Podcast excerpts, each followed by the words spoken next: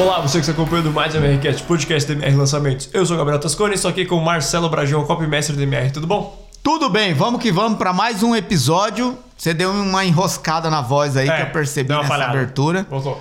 Mas vamos lá, vamos para mais esse episódio, episódio 105.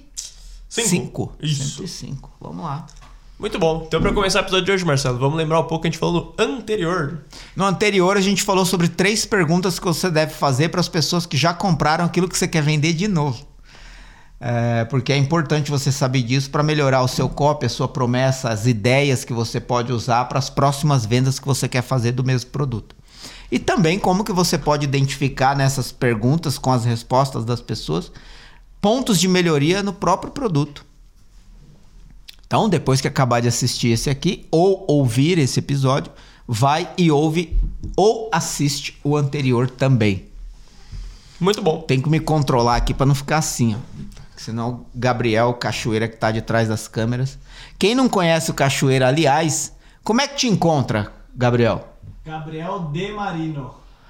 Arroba Gabriel de Marino. Isso aí.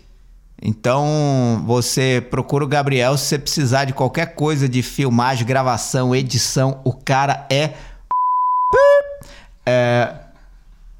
Trabalho com o cara já tem quantos anos, Cachoeira? 5, 6, fácil. 5, 6 fácil. Já fizemos vários lançamentos juntos. E agora eu tô tendo a oportunidade de ter o Gabriel Cachoeira aqui dentro do escritório da MR gravando esses episódios comigo. Dito isso, feito o merchan, É isso. vamos em frente. Bora. Então, para começar o episódio de hoje, para começar o tema de hoje, vamos falar um pouco dele. O que que a gente vai falar hoje? Não sei. Não sei. Eu vou ver, peraí. Então, confere. Ah, a gente vai falar de uma parada muito legal que eu aprendi num livro. Peraí que eu bati aqui. Que eu aprendi num livro, que eu vou falar o nome do livro no decorrer desse episódio, que é sobre duas formas de pensamento e como isso pode proporcionar a criação de ideias que ainda não existem. Que ainda não foram tidas. É isso. Muito bom. Então, para começar esse tema, va- vamos entrar no- nas palavras, né? No, no incremental e no recombinante. O que são isso? O que são esses pensamentos? O que, como é que eles funcionam? Onde você viu isso? É, na verdade, o, o que a gente tá falando aqui essencialmente é de ideias, né? Ideias. Eu sempre gosto de, de dizer que a, ide- a ideia que você ainda não teve está escondida na pesquisa que você ainda não fez. E um pouco do que eu vou falar aqui não deixa de ser uma pesquisa, mas é uma pesquisa de análise. Então, o que, o que tem a ver incremento e recombinante com incremental e recombinante com ideia? Você precisa ter uma ideia nova para um determinado mercado, seja ele qualquer um, financeiro, é, empreendedorismo, alta performance, produtividade, enfim. Quando você olha para o mercado, você vê muitas ideias que já estão sendo usadas ou já foram usadas. Como ter uma ideia que nunca ninguém usou? É pesquisando, fazendo as pesquisas que ninguém ainda fez. né? Então a melhor ideia está escondida na pesquisa que você ainda não fez. É, a ideia, na verdade, é a ideia que você nunca teve. A melhor ideia que você nunca teve está escondida na pesquisa que você nunca fez ou que você ainda não fez. É isso. Quando, quando você faz esse tipo de, de pesquisa de análise de mercado, você tem duas possibilidades. A primeira é você pegar uma ideia que já existe, uma ideia que funciona, uma ideia que está dando certo, e incrementar ela, que é o que comumente se chama de benchmark. O que, que é o benchmark? Você pega uma coisa que está dando certo e otimiza ela. né? Não é uma cópia, é uma melhoria do que já existe. E aí você tem uma ideia incremental. Você incrementou algo que já existia. Vou dar um exemplo: telefone. Já existia, já, já tinha sido inventado a possibilidade de conversar com alguém à distância por meio de um equipamento chamado telefone. Só que ele tinha fio. Então, você só podia usar esse equipamento dentro de um espaço delimitado, localizado, que era o tamanho do fio. Esse era o máximo que você podia andar com aquilo. Eu lembro até que teve uma época que os telefones tinham aqueles cabos imensos, né?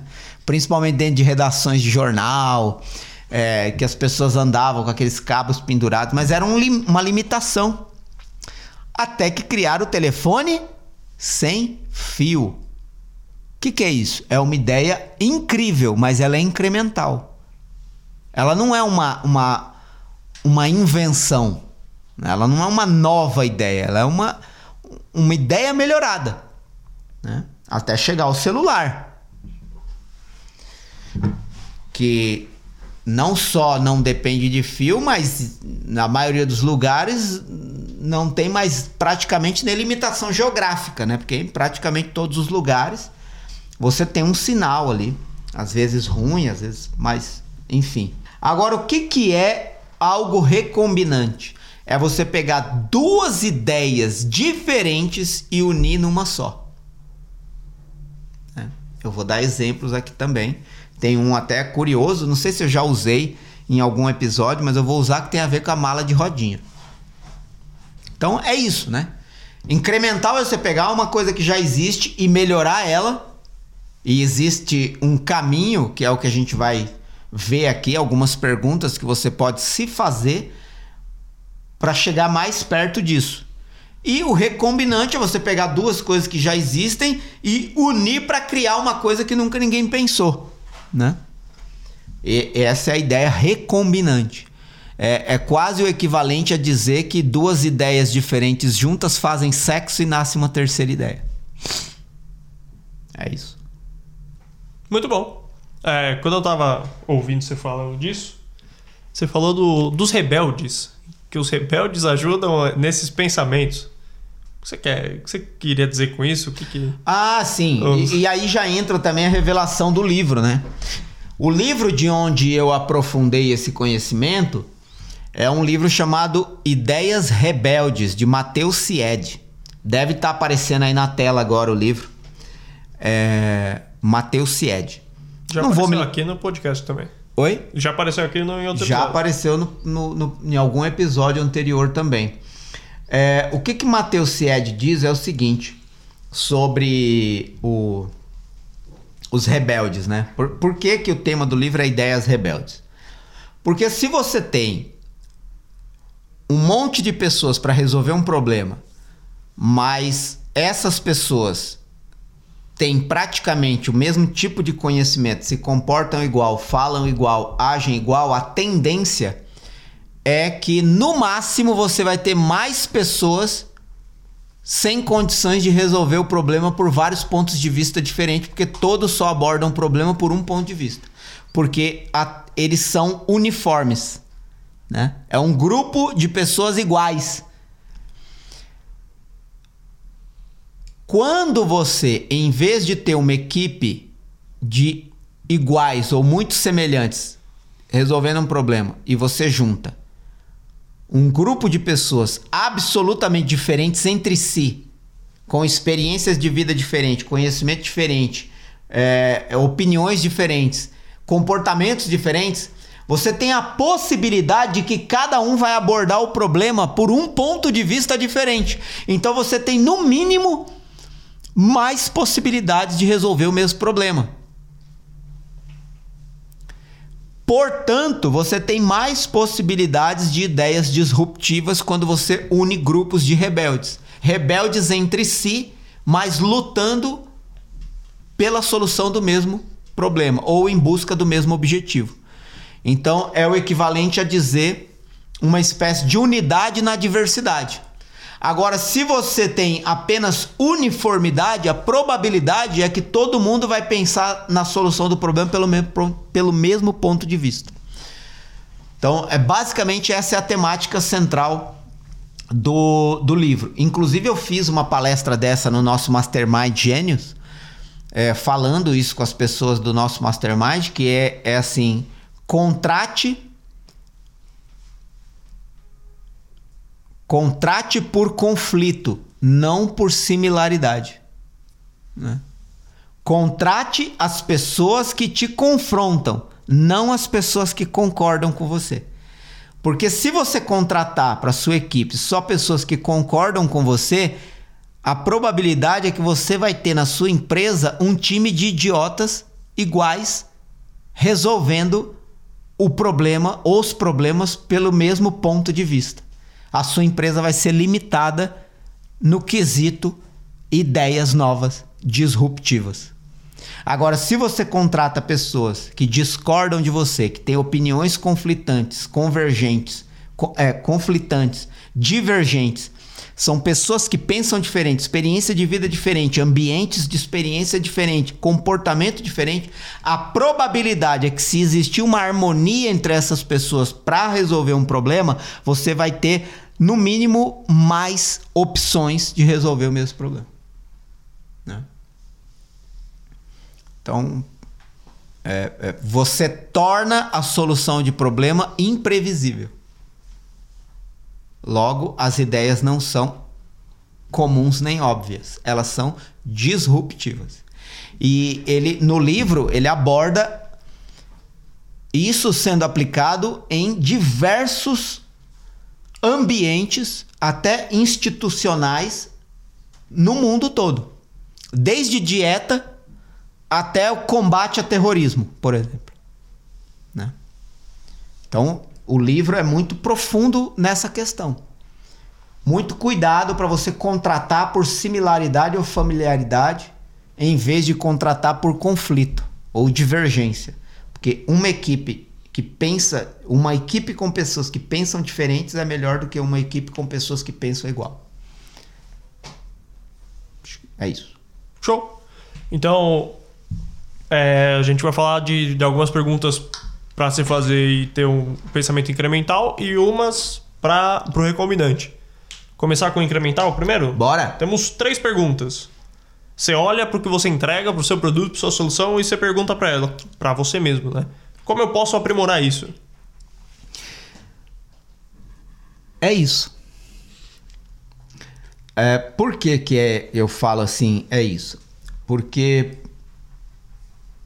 olha, olha para você ver a lógica. Para que, que você cria um problema? É, Desculpa. Para que, que você cria um produto? Para resolver um problema ou satisfazer um desejo. Ponto. Se o seu produto não foi criado para isso, ele não deveria nem estar sendo vendido. Po- Ponto.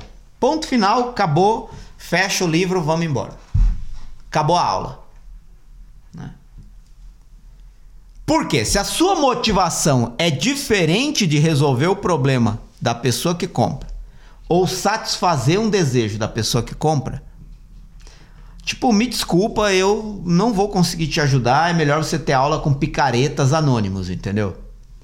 é, trapaceiros online. É melhor procurar alguém é, que está procurando enganar pessoas. Aí tá tudo bem. É, in- inclusive tem um livro chamado PT Barnum. Procura aí, p.t.barnum. B-A-R-N-U-M. PT Barnum é um dos maiores trapaceiros da história. Talvez ele possa te ensinar melhor do que eu se a sua se ao criar um produto ou o produto que você vende não tem o objetivo de resolver o problema de alguém ou satisfazer um desejo que a pessoa busca. Resumindo tudo numa palavra, se o seu produto não serve para ajudar as pessoas, ele não deveria estar sendo vendido, ponto. Ou eu não consigo te ajudar a vender esse tipo de produto porque eu não conseguiria vender esse tipo de produto. Os trapaceiros anônimos ou os picaretas online podem te ajudar melhor do que eu. Dito isso, se você tem o compromisso de ajudar alguém, não faz nenhum sentido você não estar frequentemente olhando para o seu produto pensando em como você pode melhorar ele. E o fato do seu produto ser online torna isso ainda mais fácil e rápido. Gente, olha para você ver o poder que isso tem. O raio de um celular não passa um ano sem mudar. E é muito mais difícil mudar essa porra aqui do que mudar um produto online. Claro, seu produto pode ser físico, aí envolve outras questões, logística, produ produto, estrutura, matéria-prima, pesquisa, enfim. Mas se você tem um produto online, um curso, um treinamento, um serviço, uma mentoria, um acompanhamento, seja o que for, e você tem o objetivo de ajudar as pessoas com isso, você precisa olhar. Acabou de vender. Baseado no episódio anterior, que você faz as perguntas para quem já comprou e descobrindo as respostas que as pessoas dão, o que, que você faz? Olha para o seu produto e se pergunta: como eu posso melhorar isso? É impossível que você não encontre um meio. É impossível. Então você criou o produto perfeito. Pode se chamar o produto Deus, então. Porque ele é perfeito, ele não tem nenhuma falha, ele não tem nenhum defeito. Não, porque a luta por ajudar as pessoas é incessante. Mas estamos falando de produto. Olha para o copy agora.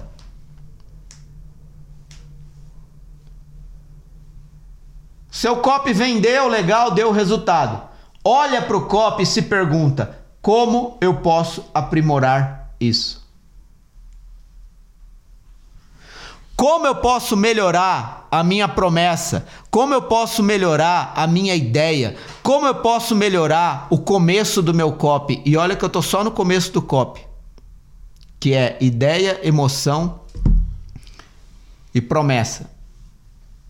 Tá, mas ainda tem a parte das provas. Como eu posso encontrar provas melhores?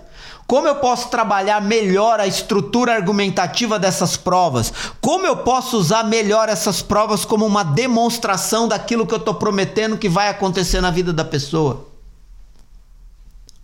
Mas ainda tem a inversão de objeções, as objeções que você precisa tratar no copy. Como eu posso melhorar os argumentos que eu uso para inverter esse tipo de objeção, para tratar esse tipo de objeção. Ah, mas ainda tem a oferta. Como eu posso melhorar a minha oferta, melhorar as condições, melhorar, enfim, a entrega, melhorar a forma como eu falo sobre o meu produto? Qual é um bônus que eu posso entregar melhor do que os que eu já entreguei? O que mais eu posso dar para a pessoa de suporte e acompanhamento? É impossível que você não possa melhorar um copy para o outro copy para vender o mesmo produto. Então, é isso é incremental. E aí vamos dizer que você tem um copy bom. Isso já aconteceu comigo. Tem um copy, um copy bom, funcionou, vendeu pra caramba. Aí você quer usar o copy de novo. Só que se você usar de novo, sei lá, aquele começo ali pode ficar manjado. Aí você pensa assim, pô, eu vou reformular a promessa. Vou manter a promessa essencial, mas vou reformular. E vou trabalhar com uma nova ideia. Sei lá, em vez de falar resultados extremos, vou falar é, ganhos absolutos. É um, um exemplo hipotético, é, aleatório aqui, tá? Tá, mas o que isso implica? Isso implica usar outro tipo de prova, com outro tipo de contexto. Porque de repente uma pessoa que viu o copy anterior e não comprou, olha para esse e compra. Mas é uma é como você revestir o copy com uma outra roupa. Né? E às vezes você incrementa um copy de um projeto para o outro, colhendo aprendizados de outros lançamentos que você viu ou acompanhou ou tem acompanhado no mercado. Por exemplo, o lançamento ao vivo é um incremento ao lançamento tradicional. Continuou sendo praticamente o mesmo lançamento: oportunidade, prova, inversão de objeção e oferta. Praticamente é isso. Mas em vez de ser gravado, agora é ao vivo. E ao vivo você consegue reter mais as pessoas, engajar melhor, conversar mais com as pessoas. Só que você também tem que entregar mais conteúdo. Então o que, que aconteceu aqui? Houve um incremento, uma melhoria num processo. Esse processo vai durar para sempre? Vai durar até alguém incrementar ele. E assim segue a vida.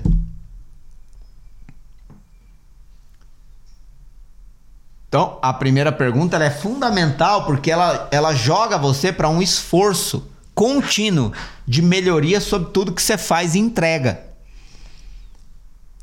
E aí, um parênteses: a ajuda dos rebeldes é fundamental. O que, que é a ajuda dos rebeldes? A ajuda de quem vê de fora, de quem pensa diferente de você, de quem tem uma opinião contrária, de quem tem algo a mais a dizer a respeito daquilo que você faz. Então, meu, pede opinião. Encontra uma pessoa que tem um comportamento, se veste diferente, tem gostos diferentes. E pede opinião. Conversa com essa pessoa. É. Sabe, assim. É tão simples quanto isso.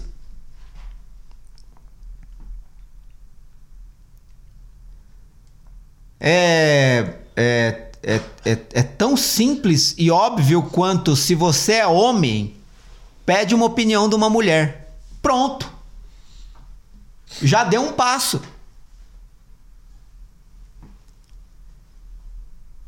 Ah, mas você é, é copy? Pergunta para alguém que é de tráfego. Pronto, você já deu um passo. Já é alguém que tem uma experiência diferente, cotidiano diferente, pensa diferente. Provavelmente quem trabalha com tráfego tem uma mentalidade mais analítica, quem trabalha com copy tem uma mentalidade mais criativa. Tô dizendo que é uma regra? Não, tô dizendo que é convencional isso. Porque quem lida com tráfego é mais número, técnica, planilha, etc. Significa que essa pessoa também não é criativa, não pode ser. Não tem nada a ver uma coisa com a outra. Mas vai procurando caminhos de provocar a sua forma de pensar. Olha, de, vou acabar esse, esse, esse, essa pergunta, falar sobre essa pergunta com uma coisa. Se você toda vez que conversa com alguém está procurando que esse alguém confirme e concorde com você, me desculpa, mas você está na direção absolutamente errada. É o equivalente a você estar tá querendo atravessar a parede a cabeçadas. É mais fácil você morrer do que passar para outro lado. Sabe, é a mesma coisa. A, aqui, ó, não, sei se você tá vendo, mas aqui é, é uma parede que divide essa sala com o banheiro. Se eu quiser ir pro banheiro, eu posso tentar atravessar essa parede a cabeçadas. Posso ficar dando cabeçada aqui que nem um zumbi louco, tentando abrir um buraco na parede com a minha cabeça. É mais fácil eu morrer do que conseguir chegar no banheiro e fazer xixi.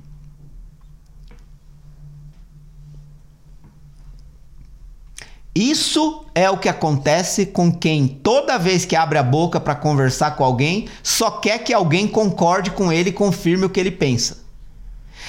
É o tipo de comportamento, me desculpa a expressão, mais idiota que existe para quem lida com pessoas e com copy. Porque é cavar a cova e pular dentro de cabeça gostoso. Porque, gente, imagina, se tudo que você precisa é conhecer mais e além do que você já sabe, se você só tem pessoas que aplaudem o que você diz e concordam com o que você fala, você está caindo na pior de todas as armadilhas que já dizia Daniel Kahneman. É o Easy O que você vê é tudo que há. Essa armadilha te prende em uma cadeia que você não tem condição de ver nada além de um palmo à frente do seu nariz. Porque você não consegue absorver uma opinião diferente, um ponto de vista contrário uma sugestão divergente.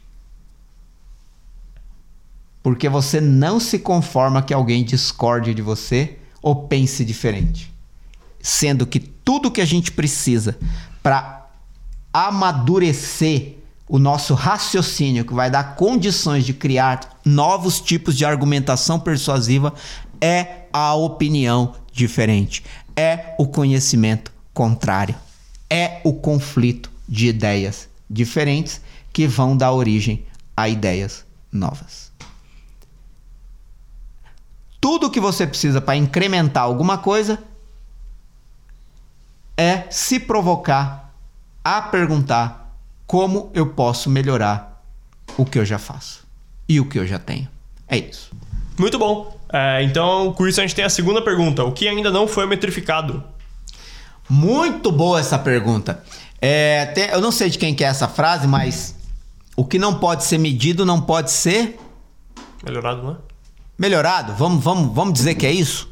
Não sei se é exatamente essa frase, também não sei de quem é. Mas é, é-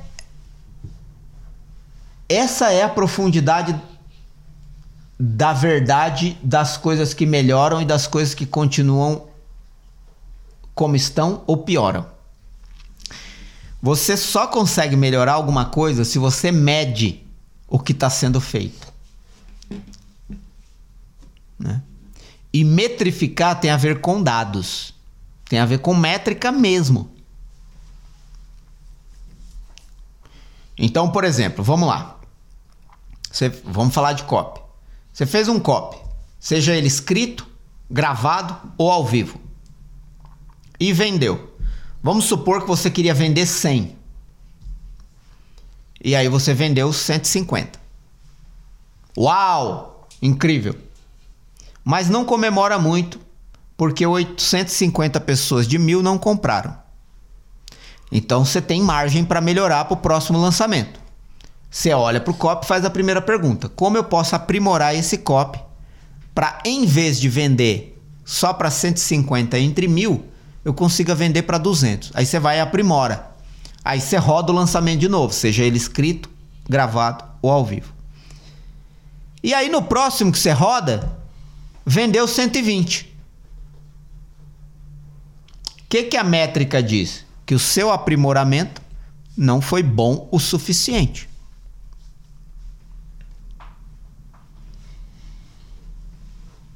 Então você vai melhorar em cima do que você acabou de rodar ou você vai voltar no primeiro que vendeu 150? Você vai voltar no primeiro que vendeu 150. Por isso, o que ainda não foi metrificado, você tem que se perguntar. Porque senão você não sabe nem onde melhorar. Essa é uma grande armadilha. O lançamento não deu bom. Por quê? Não sei. Onde você vai melhorar? Vamos pintar a agência de outra cor para ver se muda o resultado? Porque quando você não sabe o que deu ruim, qualquer coisa pode ter sido o fator determinante.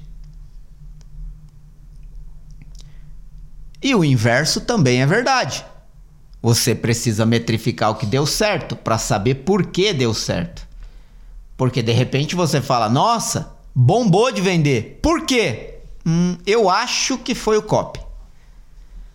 Mas se você não tem certeza, como você consegue reproduzir? Então, você tem que se perguntar, dentro de todo esse projeto que a gente está fazendo para vender esse tipo de produto para esse tipo de audiência. Então, olhando para todo o projeto de copy, olhando para todo o projeto de vendas, olhando para tudo que você fez até o resultado obtido, seja ele satisfatório ou não, o que ainda não foi medido? Que ainda não foi comparado? O que ainda não foi metrificado? O que ainda não foi planilhado? Nossa, Marcelo, mas o que, que um copy tem a ver com isso? Só tudo. Só tudo. Ou você acha que é suficiente você olhar para um copy e pensar nas melhorias que você pode fazer e ele simplesmente vai ficar melhor só porque você fez um esforço de melhorar ele. Não, você precisa tratar de forma cirúrgica. Olha, vamos lá dar um exemplo. Você tem o melhor médico da cidade, vai. Não vou nem falar do país. Você tem o melhor médico da cidade. E você tá com uma dor no peito. Pô, no peito tem muita coisa, né? No peito tem a caixa torácica, tem os pulmões, onde perto está alojado o coração, mas também tem a traqueia, a válvula aorta, sei lá. Tem um monte de coisa aqui no peito. Aí você vai no melhor médico da cidade e ele fala assim: você fala pra ele, eu tô com uma dor aqui no peito. Aí ele fala: beleza, eu sou o melhor médico da cidade, vou abrir seu peito aqui e consertar. Pô, peraí, mano. Não adianta ele ser bom e querer abrir meu peito para consertar, independentemente de quantos acertos ele tenha tido na carreira. Você vai se sentir à vontade? Não. Tem que o quê? Investigar. É o nome para exame. E aí o exame vai dar o quê? Um diagnóstico.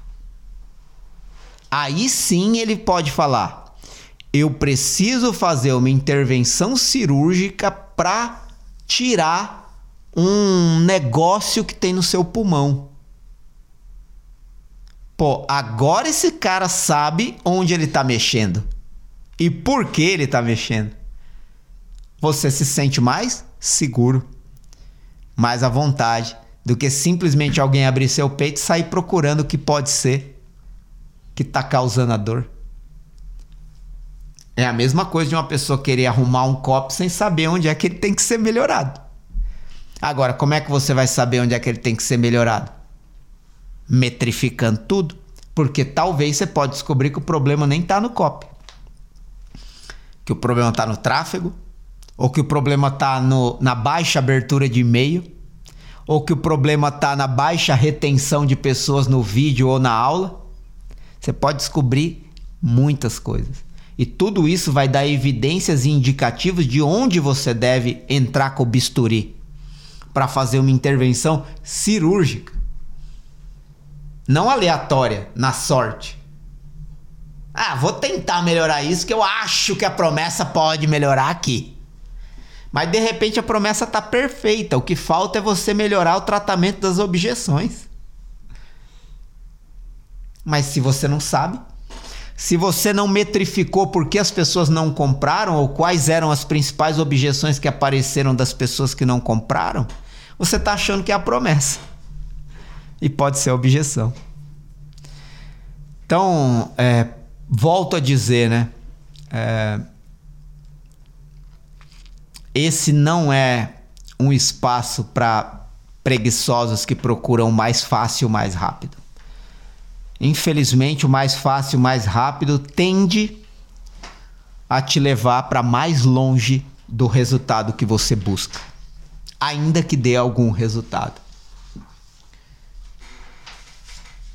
Vai lá. É isso. E com isso a gente chega na terceira e última pergunta do incremental. Tem muito a ver com essa da, da metrificação, né? Quais testes eu posso fazer? Exato. Quais testes você pode fazer que ainda não foram feitos? Existe alguma coisa que pode ser testada de outra forma? Testes. É, testar. testar só quando está dando errado. Né? Essa é uma. Na, na verdade, não deveria nem ter lido isso, mas vou explicar isso. Quais testes você pode fazer? Você pode aumentar o teste da página de captura, você pode aumentar o teste do tipo de criativo que você está fazendo, você pode aumentar o número de testes de e-mails que você está enviando. Enfim, quais os testes que você ainda não fez para chegar na verdade dos fatos de por que uma coisa deu certo ou errado? Por que entro eu com essa frase que eu li? Testar só quando está dando errado? Essa é uma pergunta. A maioria das pessoas só pensa em melhorar alguma coisa quando as coisas estão fora do bom ou do razoável. Então, colocou uma página de captura no ar, aí essa página não está convertendo, aí a pessoa pensa em fazer outra página de captura.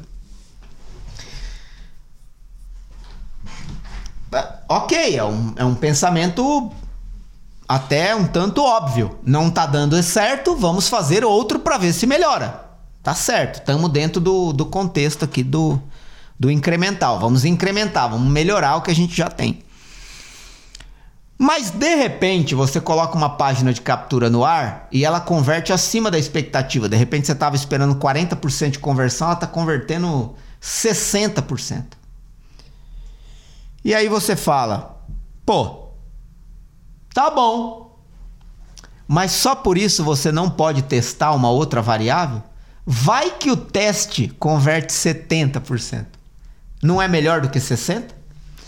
Mas talvez iludido com uma, um resultado bom, você esqueceu de lembrar que quando as coisas tão cer dão certo, também precisam ser testadas e comparadas com outras que podem ser ainda melhores. Vou dar um exemplo. O fato de você ter. Deixa eu pensar aqui num exemplo bom. Ok.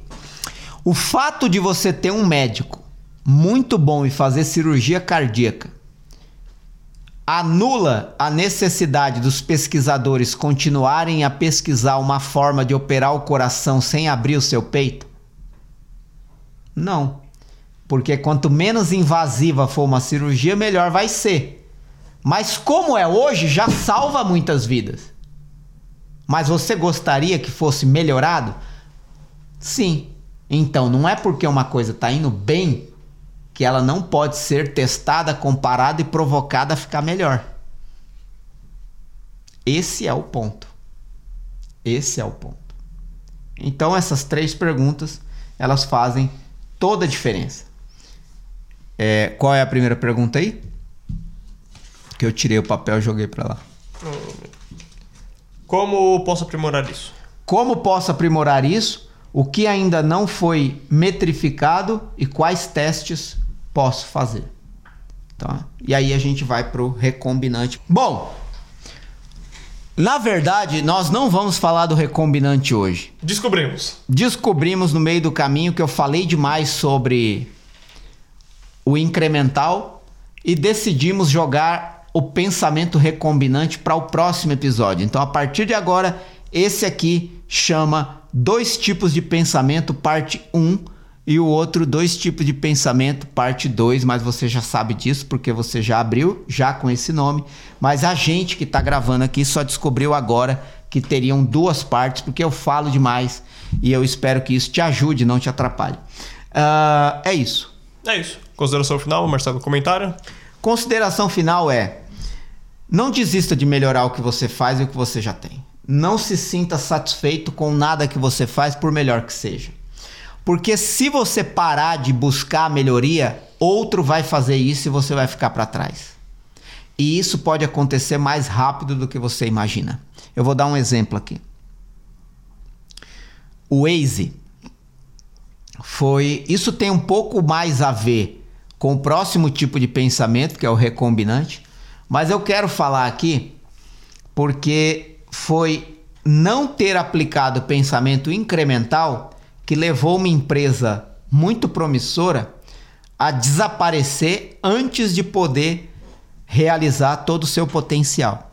Existia uma empresa, não me lembro o nome, NACDEC, não, não, não vou lembrar o nome, esquece o nome dessa empresa.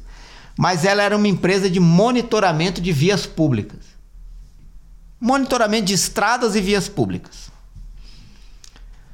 Então, ela equipava as cidades com radares físicos que monitoravam o tráfego, o fluxo de veículos.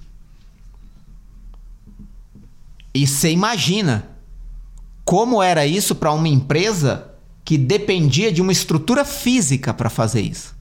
Então, em cada poste de cada rua, tinha que ter uma câmera para monitorar todo o tráfego urbano das cidades, dos estados, dos países, das estradas, das rodovias.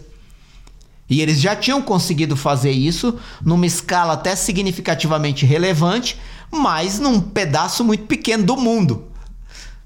Para tudo que se precisava ainda ser monitorado. E era uma época em que vamos dizer assim, de uma forma genérica, a internet estava explodindo, crescendo. As novas tecnologias estavam pulando, todo dia surgia uma nova tecnologia. Mas essa empresa ficou preocupada apenas em expandir o que já fazia, não em melhorar a forma de fazer o que fazia. Olha, apagou aqui, hein? Ah, entrou. Ah. É, não. Olha, pensa no que eu tô falando a empresa ficou mais preocupada em expandir o que já fazia, como muitos estão mais preocupados em vender mais, do que melhorar a forma como vende e a própria coisa vendida. Então, se você está mais preocupado em expandir do que melhorar o que você tem, você pode cair na mesma armadilha dessa empresa. O que, que aconteceu com essa empresa? Chegou um cara e falou assim: existe um jeito mais fácil de fazer isso. Por quê? Hoje, metade da população mundial já tem um celular. E dessas, a maioria já tem internet. E esses celulares já são equipados com um chip que pode monitorar o movimento. E já existe mapas mundiais digitalizados. Logo, eu posso pegar esse mapa digitalizado, jogar ele na nuvem, na internet, criar um aplicativo e todo mundo que baixar esse aplicativo vai ser um radar em tempo real monitorando o movimento. Assim nasceu o Waze. Ou você acha que o Waze sabe exatamente que a sua rua tá parada, com trânsito parado, porque eles são videntes do universo? Não, porque as pessoas têm o Waze no celular e o Waze está mapeando por meio do celular de quem tem o Waze que o trânsito está parado naquele lugar porque os celulares estão parados em movimento. Parados. É isso. Que que, que, que o Waze fez com essa empresa? Diluiu. Desintegrou. Em questão de um ano, dois anos. O Waze tomou o lugar dessa empresa numa proporção em escala 100 vezes maior. Hoje, quem é que pensa em na loucura de monitorar fisicamente vias públicas? Porque não faz o menor sentido.